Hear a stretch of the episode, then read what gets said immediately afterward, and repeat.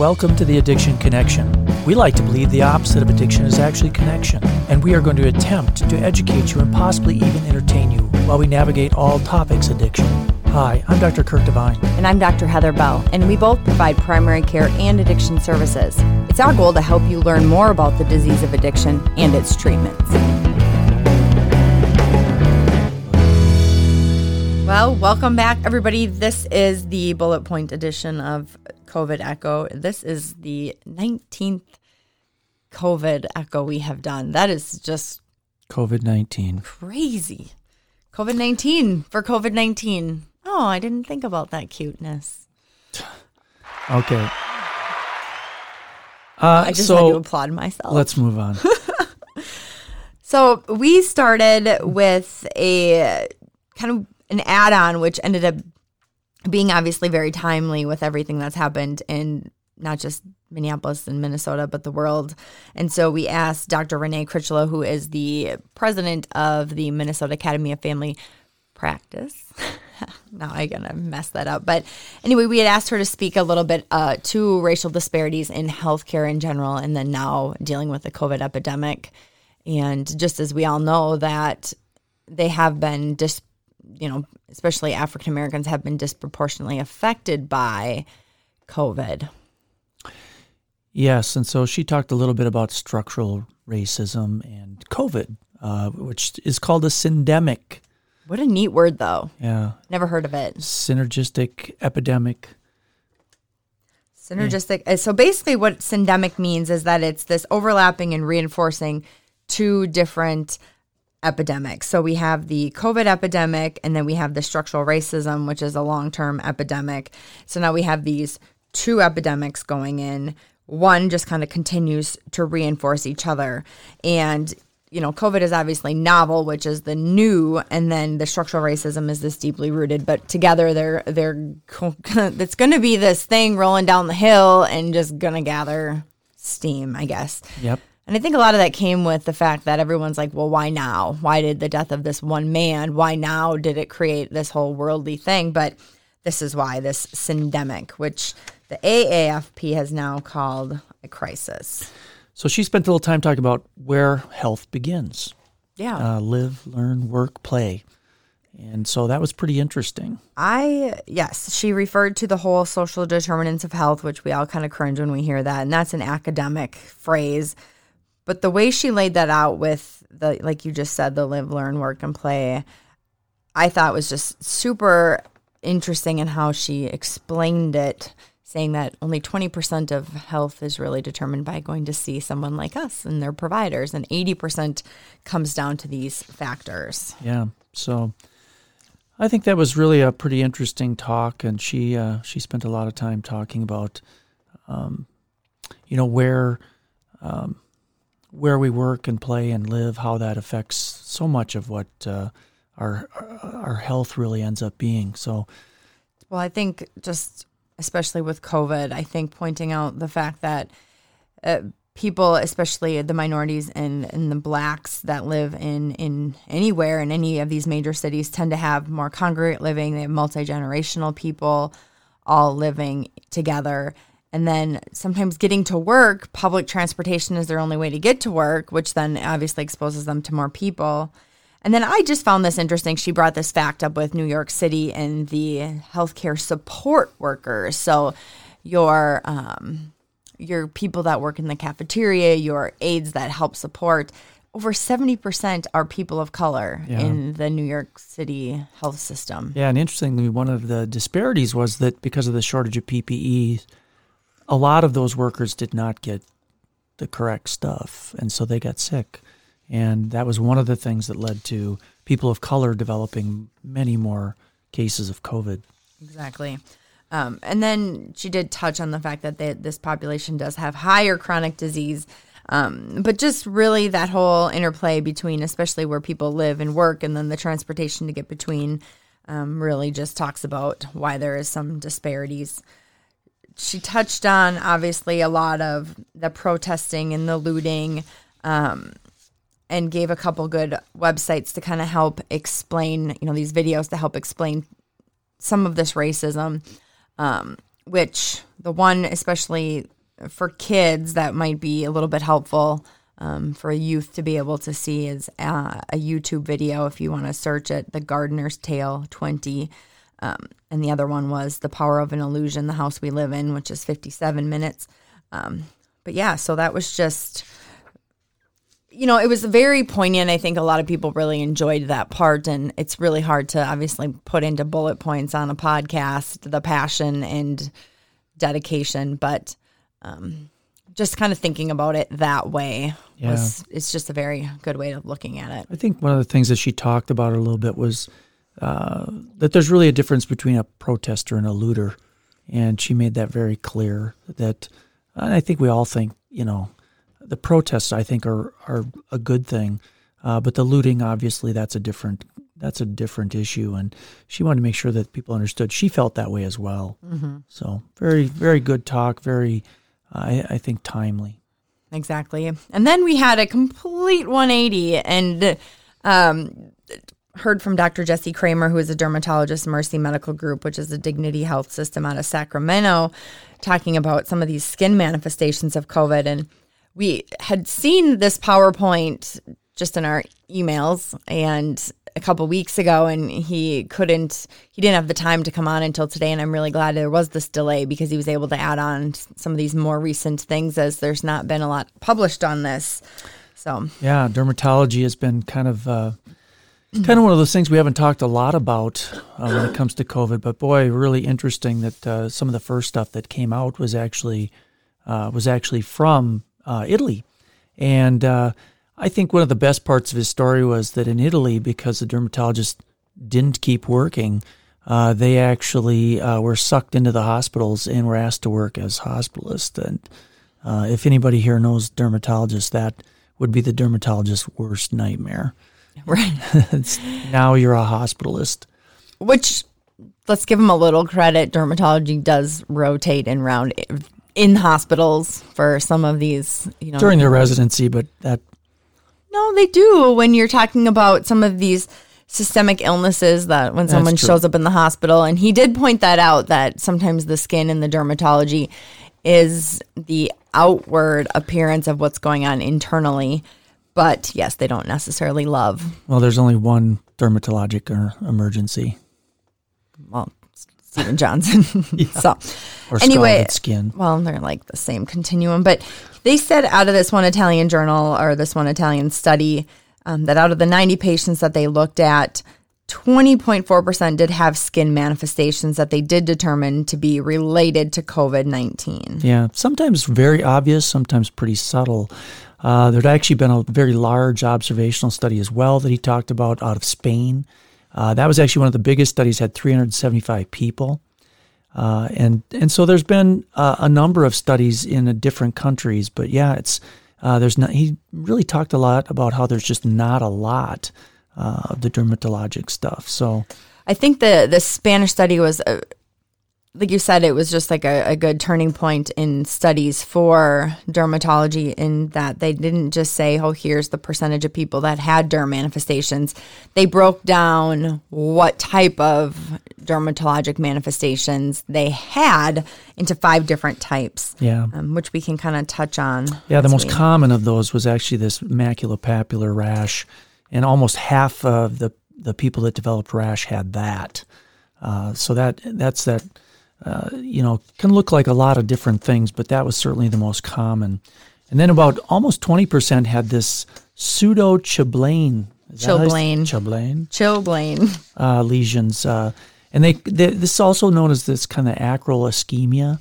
COVID toe. Yeah, you know, and that's where we heard about it first was COVID toe. But as it turns out, you can also see this in the hands. in the hands. Uh, one thing that they'll kind of describe is this it almost looks like, you know, um, you know, the really cold, like frostbite, excuse me. It's kind of that purplish hue to the tips of the fingers, although it can go a little more than just the fingertips. But uh, very impressive. And in fact, we may have one of those, so we'll see. Stay tuned. But uh, one thing with it is there's these erythematous nodules that can be warm and tender, uh, tender to the touch. So it's not just what it looks like. It can um, be very tender, can cause some swelling in those joints as well. Yeah, about 20% of the patients actually had urticaria, uh, which again, you can see with just a m- myriad of viral illnesses. So, uh, obviously, not very specific, but it's something that you can see. And then livedo, a livedo pattern, livedo was only in about 6% of the patients. Uh, what they're noticing when you have this livedo pattern is that it's typically unilateral in COVID rather than the bilateral. Yeah. And it's that lacy, red, purplish. They can get ischemic areas and breakdown areas, which would then persist beyond the illness. And so just a little bit more long term. Yeah. I like the the interesting thing with they had some of this monomorphic vesicles.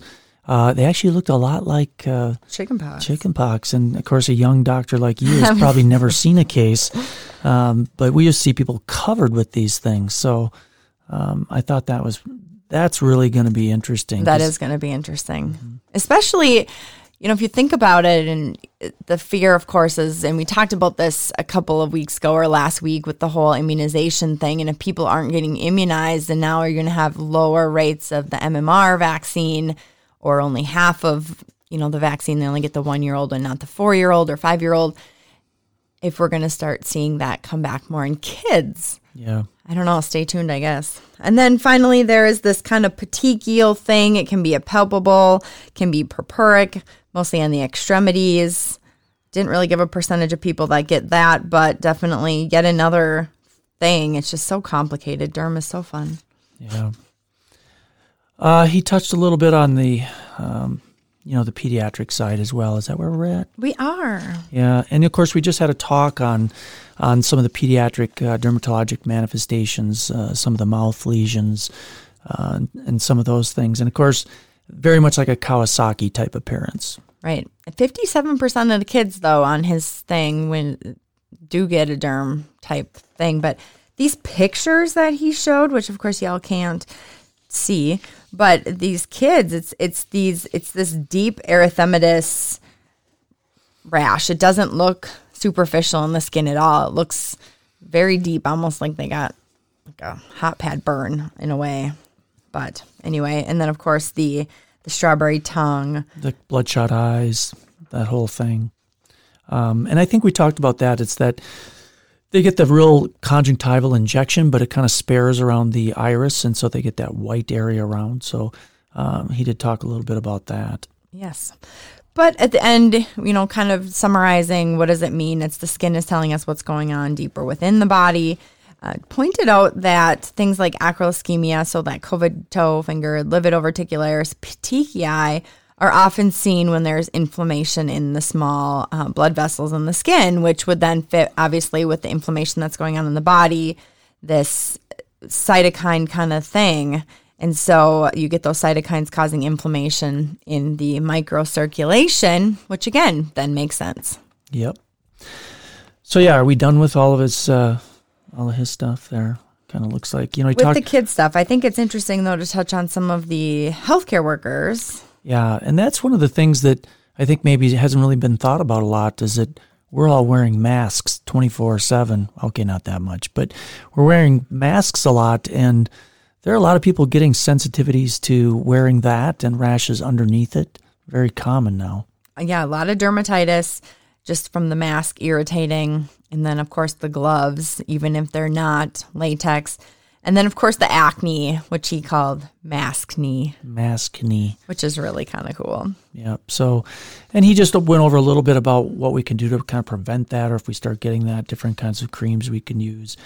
You know, topical creams like clobetasol and other things to improve that. But he, he even mentioned that sometimes it, some of the patients, especially on their nose or chins, will get things that almost look uh, a little bit more like acne rosacea, you can mm-hmm. treat those with oral uh, medications such as Doxy. Right. And just not going out and getting any kind of weird creams, whatever typically works as a moisturizer for you to potentially put that on your hands, then the gloves, and then obviously after hand washing, put just kind of keep some type of an emollient with you at all times. And for the bad, worse lesions, then that's where the clobetasol would come in.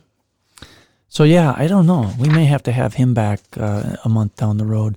Uh, we've talked a little bit about cutting back to once a week on the COVID, but I don't know. We have so many good speakers coming up. We may we may keep going twice a week uh, as long as we still get two or three hundred people that want to watch. Right. Actually, I think in a couple weeks, actually, I know in a couple weeks, we do have a dermatologist from the University of Minnesota coming on. So we do have a, fo- not the same dermatologist, but we do have a follow up derm talk as well. So we'll see how much changes in two weeks with this because of course we all know that covid's infancy we are still in or we do you think we're kind of in the toddler phase. Toddler. toddler. Uh, so yeah stay tuned. Next tuesday we have uh, someone from mdh talking about contact tracing which is obviously a very interesting thing and how they do this. And we've kind of touched on that a little bit but to have someone who really explains how they do that and then Dr. Andrew Baker, at the Hennepin County medical examiner, talking about some of these findings they're finding on autopsies and things to be aware of at time of death. And again, he has a very private PowerPoint he'll share with us that we don't have any access to ahead of time. So it's kind of going to cause some Yeah. nerves for us. It's semi top secret. There we go. But I think a lot of people are worried about the COVID outbreak kind of getting worse again in the next week or so because of all of the the gatherings and it's very interesting that a lot of the hospitals in the Twin Cities, Hennepin County, Children's, I think the U is now on board as well, offering free testing to anybody who's had any kind of participation in the protests. So keep that in mind. All right, and next uh, Wednesday we will not have an opioid slash addiction echo, so that has been canceled. Has been Uh, canceled. but the following week will be up and running again. So Yes. And so this weekend we will be back with the updated journal articles. And then next Tuesday's auto release here on the Addiction Connection will be us again with the Charlie Reznikoff talking about country music and heroin and opioids. thankfully the band is warming up, so we'll stop talking. We want to thank everybody for listening, and uh, hopefully listen again soon. Yep. Battle Leg.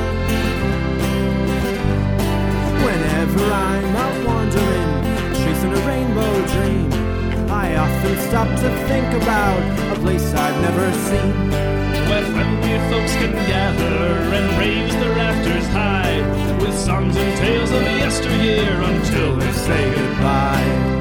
Well, There's a puppy in the parlor and a skillet on the stove and a smelly old blanket that a Navajo wove. There's a chicken on the table, but you gotta say grace. There's always something cooking at old Joe's place. Come by around evening time, soon as the sun goes down. Some drop in from right next door and some from out of town.